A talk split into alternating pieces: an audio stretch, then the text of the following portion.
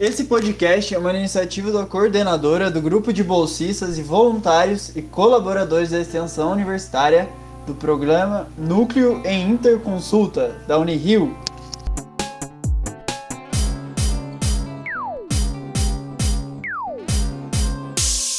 Bem-vindo a esse podcast. Sou o Marco, acadêmico de medicina. Hoje trataremos acerca de uma resenha incrível elaborada pelos alunos da disciplina de psicossomática. Então hoje aqui a Fabielle, o Denis, a Celine e o André. Pessoal, primeiro gostaria de agradecer a presença de cada um de vocês aqui. Já introduzindo o assunto, eu gostaria de saber: a resenha é sobre qual filme, Denis? Olá pessoal, oi Marco, vou falar um pouquinho aqui sobre o filme Um Golpe do Destino. Vamos falar um pouquinho sobre esse filme que foi lançado em 91 e é americano esse filme. Vou fazer um breve resumo para vocês desse filme. É, um Golpe do Destino traz à tona a discussão sobre a onipotência médica. O filme conta a história do Dr. Jack McKee, um profissional que, apesar de muito competente e bem-sucedido, adota uma postura fria e técnica com seus pacientes, não se envolvendo emocionalmente com eles. Esse distanciamento é também uma realidade em seus relacionamentos pessoais e familiares. Tudo isso muda quando ele recebe o diagnóstico de câncer de laringe e passa a ser um paciente do hospital. Agora a Celine vai falar um pouquinho é, com vocês sobre os personagens. Fala aí, Celine. Oi, gente.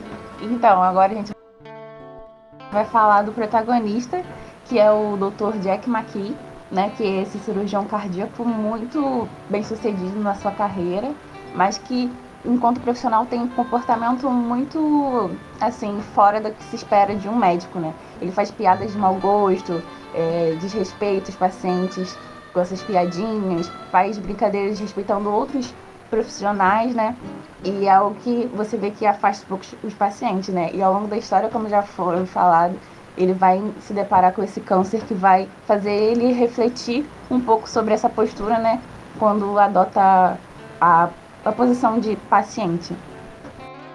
Continuando, tem a esposa dele, né? A Anne McKee, que lida com essa postura do marido, muito egocêntrica, focada só no trabalho. E ela fica sempre distante dele, né? No, ao longo do filme, tentando lidar com isso, se aproximar dele. E quando vem o diagnóstico do câncer, isso só piora a crise no casamento que já existe e ele tem esse comportamento de afastá-la cada vez mais. Disso também, né, tem o Dr. Kaplan, que é um amigo dele, também cirurgião, que adota esse mesmo tipo de comportamento.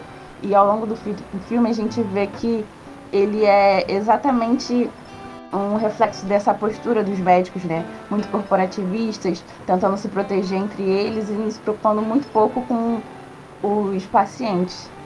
E depois tem a June Ellis, que é para mim uma das personagens mais importantes do filme, né? Além do Jack McKee, que vai ser para ele um ponto de transformação, né? Ela é uma das pacientes do hospital que ele se trata, que também é o que ele trabalha, né? E conversando com ela, tendo essa relação e essa proximidade, o L ele vai conseguindo mudar muito da perspectiva dele em relação à sua condição como médico e até a sua própria relação com, com a família, né? É um personagem muito importante. Tem o Nick, que é o filho dele, o qual ele tem uma relação também bem distante, né? Por causa desse comportamento dele. A doutora Abbott, que é basicamente o espelho dele, né, que vai ser a médica que vai dar o diagnóstico dele e que vai replicar um comportamento totalmente distante que ele fazia com os pacientes e não percebia o quão era doloroso, né? E ela vai ser basicamente esse espelho para ele, mostrando é, como um ponto de reflexão, né? E também tem o Dr. Bloomfield, que é o contraste, né? Que representaria ali a questão humanizada do médico que ele não tinha nenhuma familiaridade, né? nenhum conhecimento dessa postura de ser é, próximo do paciente, de ouvir o paciente, né? E aí vai ser um personagem também muito interessante ao longo da história. Agora a Fabi vai trazer umas reflexões pra gente. Oi, pessoal, ouvinte do Núcleo Interconsulta. Então, a gente vai falar um pouco aqui do que é esse filme, né? A gente já descobriu um pouco de como eram esses personagens E eu acho assim, tava discutindo com o pessoal que esse filme tem um arquétipo muito comum.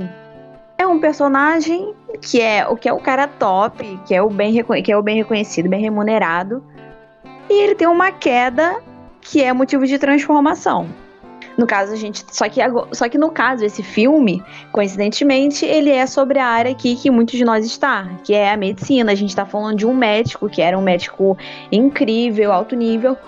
Só que ele vai ter uma queda, enfim, pelo fator que a gente vê aí, né? O tumor que ele desenvolve, e isso muda totalmente o curso da história dele. Bom, como a gente falou, a gente vê um, o Dr. McKee. Ele é um um personagem assim, é um médico muito bom, um cirurgião cardíaco, que é muito ignorante. Isso, infelizmente, é uma característica muito presente, assim, em, enfim, em profissionais, dentro da área da medicina, fora da área da medicina, que a pessoa chega às vezes num nível que que ela se vê acima de todos e é isso aí. Então ela se vê às vezes no direito de tratar o outro como inferior e, enfim, e achar que o outro tá ali para servir ela, né? Só que a gente sabe que as coisas não funcionam assim. Uma cena que, caramba, me chocou muito no filme é uma cena que ele tá atendendo uma paciente, uma paciente de retorno de uma cirurgia. E aí ela via, é uma mulher, ela vira para ele e fala, ela cheia de cuidado, tadinha, toda assim acuada. Ela fala, doutor, então, é, essa, esse, essa cicatriz aqui no meio, ela vai ficar porque, sabe, o meu marido ele anda meio estressado, meio, meio irritado. Aí ele vira para ela, né, na insensibilidade dele e fala: ah, fala para ele que agora você tá parecendo como aquelas garotas da Playboy, completamente insensível. É, André, me fala aí, o que, que você acha dessa cena? Eu fiquei horrorizada com ela. O que, que você achou? Oi, gente, tudo bom? Fabi.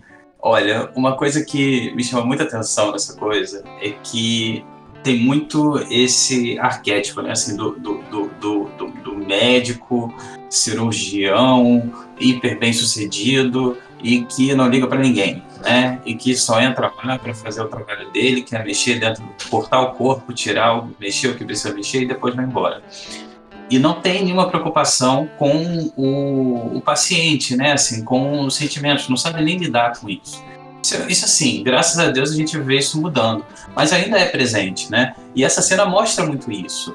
Ele ele, ele, ele, ele, na verdade, ele coloca assim, né? Ele, ele fala que ela vai ser o paciente da Playboy porque ela vai estar tá grampeada também, né? É um, é um troço muito insensível. E ela fica lá com aquela cara, né? Sem saber o que falar. Eu acho que quando acontece esse tipo de coisa, é, assim, quando uma pessoa dessa né, passa depois por uma situação como esse médico passou de se tornar doente, é, e, e, e, assim, é, é, uma epifania mesmo, né? Assim, é, um, é um é momento de muito choque para ela. Porque do nada, ela que era, que se considerava um deus, né? Um deus da medicina, né? Que estava acima de todos os pacientes, de repente tem que se colocar nessa posição de próprio paciente. E aí, quando ele é atendido né, por uma outra médica que tinha o mesmo tipo de característica dele, isso se, se torna um, um, um, choque né, muito grande. E, e, e, aí ele começa a ter que raciocinar sobre qual é o impacto disso, com, com, com, com como, que, com, como que é estar nesse outro lado. Você sentiu isso também? Demais, demais. Ele fica muito chocado, né? É, é, é, muito nítido essa parte. Que ele vai ser atendido, é, a médica chega e já vai fazendo o exame nele, não pede nem o dá licença que a gente aprende, né? Na semiologia, antes de você tocar no paciente, você fala, dá licença, sei lá, senhora Maria, eu posso fazer esse exame em você? Não, ela chega já fazendo ele já sente essa diferença. Aí ela encontra ali um tumor, uma massa estranha, ah, você tá com tumor, tá bom? E, e ele sim, né, com aquela cara chocado, você vê que ele muda na hora. E eu acho que uma coisa também que a gente vai reparando é que muitas vezes a gente repara que quando a pessoa ela chega nesse lugar, assim, né, como, como foi o caso do Dr. Maqui, ele chegou naquele lugar e, assim, as relações, não só com os pacientes, mas as, mas as relações familiares estavam completamente destruídas. A gente vai ver, né, ao, ao passar do filme, que ele tá ali passando pelo processo, descobriu que tem um tumor e tá vivenciando aquilo, tendo estranhamento, e a esposa dele tá tentando se aproximar, não tá conseguindo. Você vê, né, assim, alguns momentos ele tá lá deitado para fazer o exame, a esposa ouve e descobre que realmente é um tumor maligno e tal. Aí ela vai sai para chorar sozinha, você não vê eles se abraçarem, você não vê aquele contato, porque é, essa posição, essa questão dele se achar melhor que todos, aquilo não só afetava ele na vida profissional, mas aquilo dele foi levado para a família, de tal modo que a gente vai ver em outra cena agora já a relação com o filho dele. Uma vez ele chega cedo em casa, aí o que aconteceu? A mãe virou e falou: "Ah, filho, fala com seu pai". Ele já sai correndo pro telefone e fala: "Oi, pai". Só que na verdade o pai dele estava em casa, que era uma coisa muito incomum. Só que eu acho que assim, é, ele no momento que isso acontece, ele se vê nesse lugar de paciente, ele, essas relações começam a mudar. Eu acho que ele tem essa essa virada, né? Essa, a gente falou, você acabou de falar isso, André. Esse momento de epifania, que ele começa a enxergar a vida de outra forma. Ele é aquele, peraí, vamos com calma, vamos dar uma parada e vamos começar a repensar. E eu acho que nesse momento surge uma personagem assim central do filme, que é a June, que é amiga dele, que tá no tratamento de um câncer cerebral, né? Não lembro agora um tumor cerebral. E assim, ela faz ele refletir, né? Eu acho isso muito legal.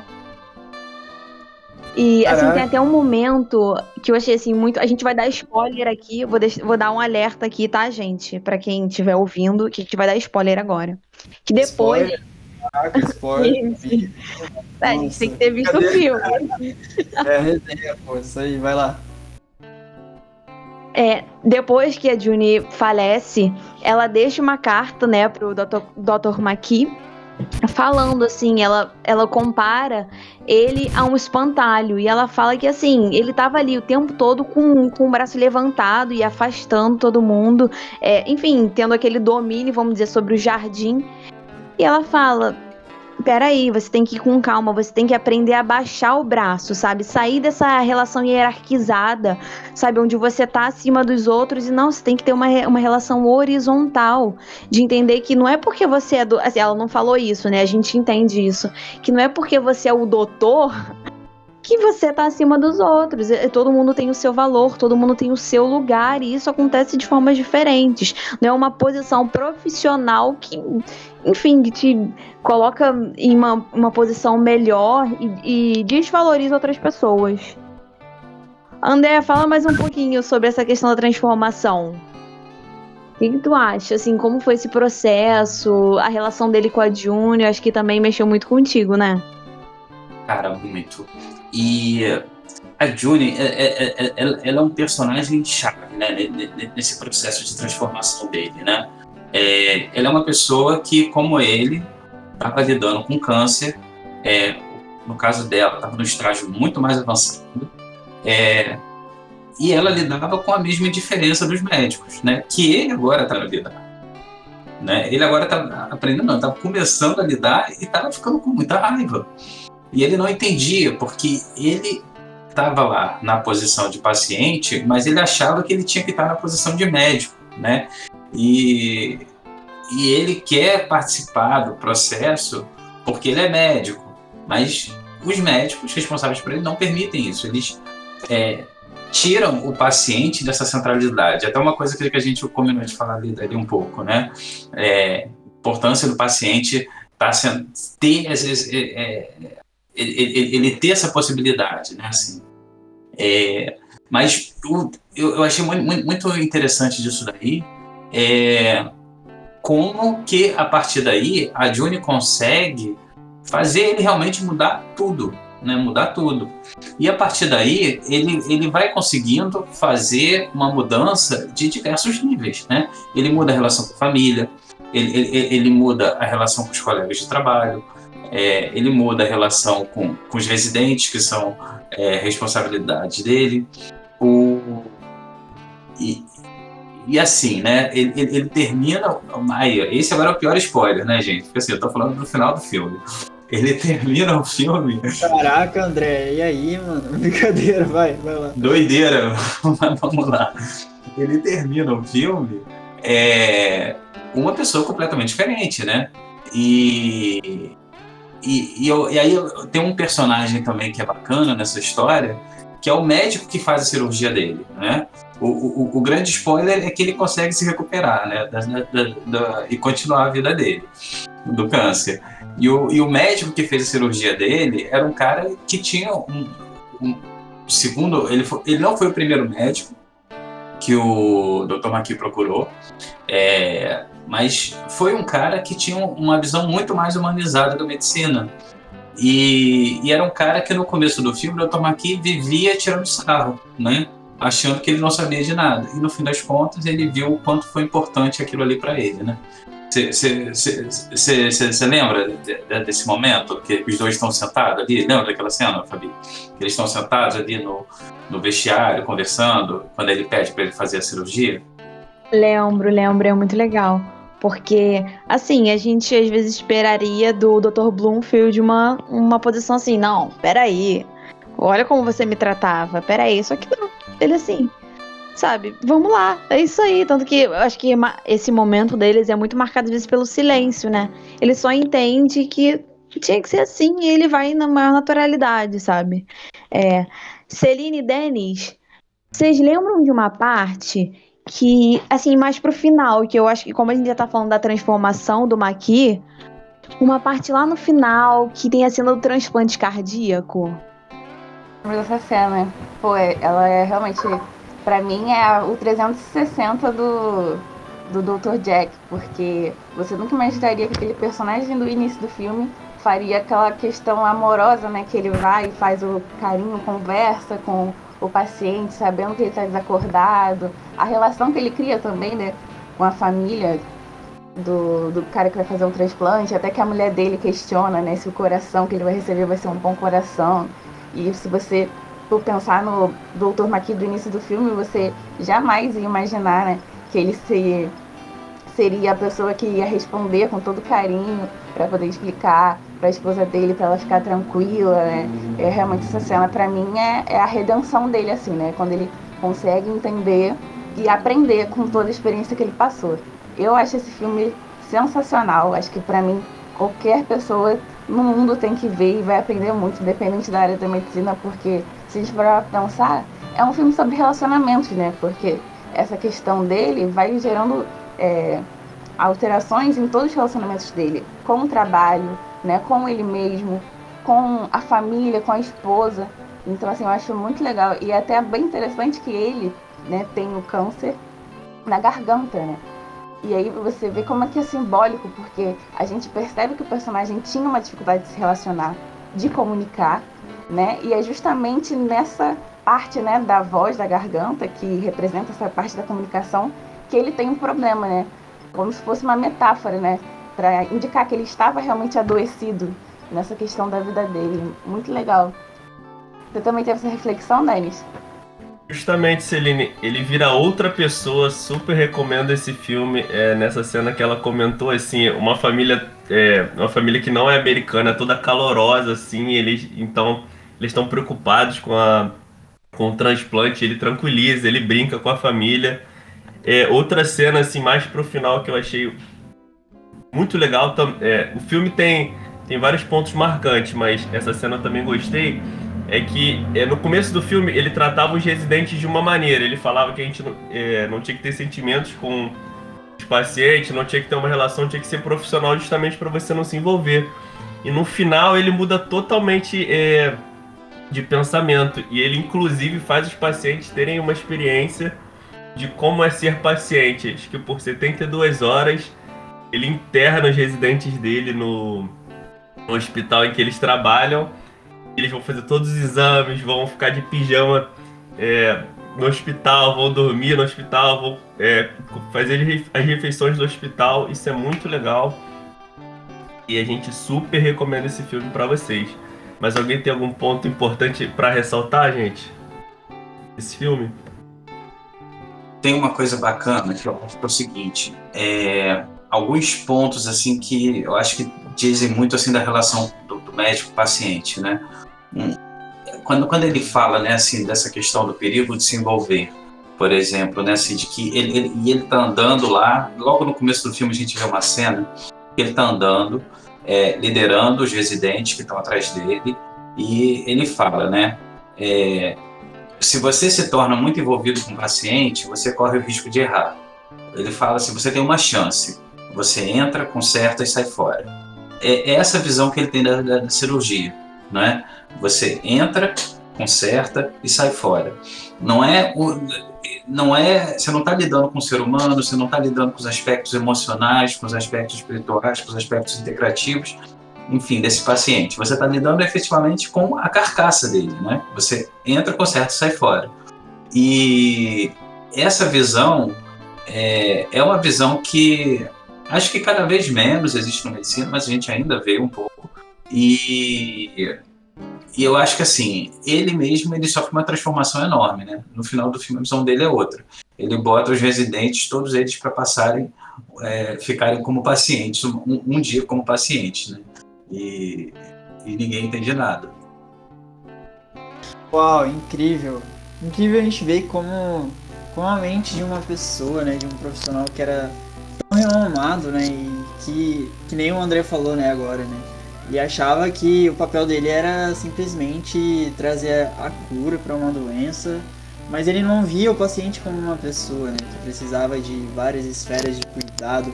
E sim, ele via como só uma doença, um portador de uma doença, e ele era o responsável por tirar essa doença de alguma forma. Mas depois que ele mesmo teve que ser internado e foi tratado dessa mesma maneira, que ele parou para pensar e viu como que como que isso estava errado, né? Como que isso precisava mudar, como que realmente o médico precisa se preocupar com todas as esferas do paciente dele. Não, não enxergar apenas uma doença, mas enxergar uma pessoa, um ser humano que precisa de carinho, que precisa de empatia, de afetividade. E ele traz essa dinâmica, né, de colocar os internos dois dias internados no hospital para verem a conduta dele trazendo um, um, acolhimento né, aos pacientes. Porque aí sim, né, você se colocando no lugar do outro, aí é que você se enxerga melhor. Você vê se realmente a sua abordagem está correta ou não. Então muito obrigado, gente, por essa resenha incrível. Esse filme é um filme muito bom, Golpe do Destino. Recomendo muito a todos que quiserem assistir.